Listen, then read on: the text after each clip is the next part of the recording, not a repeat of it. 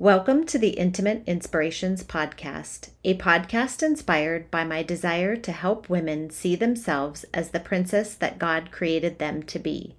I believe that all women have the desire to be beautiful, both inside and out.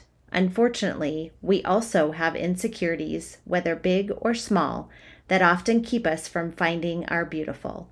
Most often, these insecurities are simply the lies about ourselves that we believe or have been told, rather than believing who and whose we are.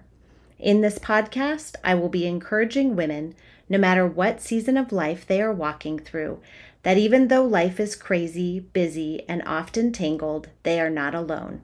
I will be providing gentle reminders and ways to be a better you not only for yourself, but for those who you do everyday life with.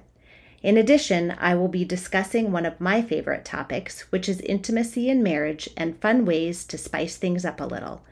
I am Michelle Blumentritt, and I am your host. I am looking forward to walking through life's journey with you and sharing my experiences that have brought me to this point. I am the youngest of three girls.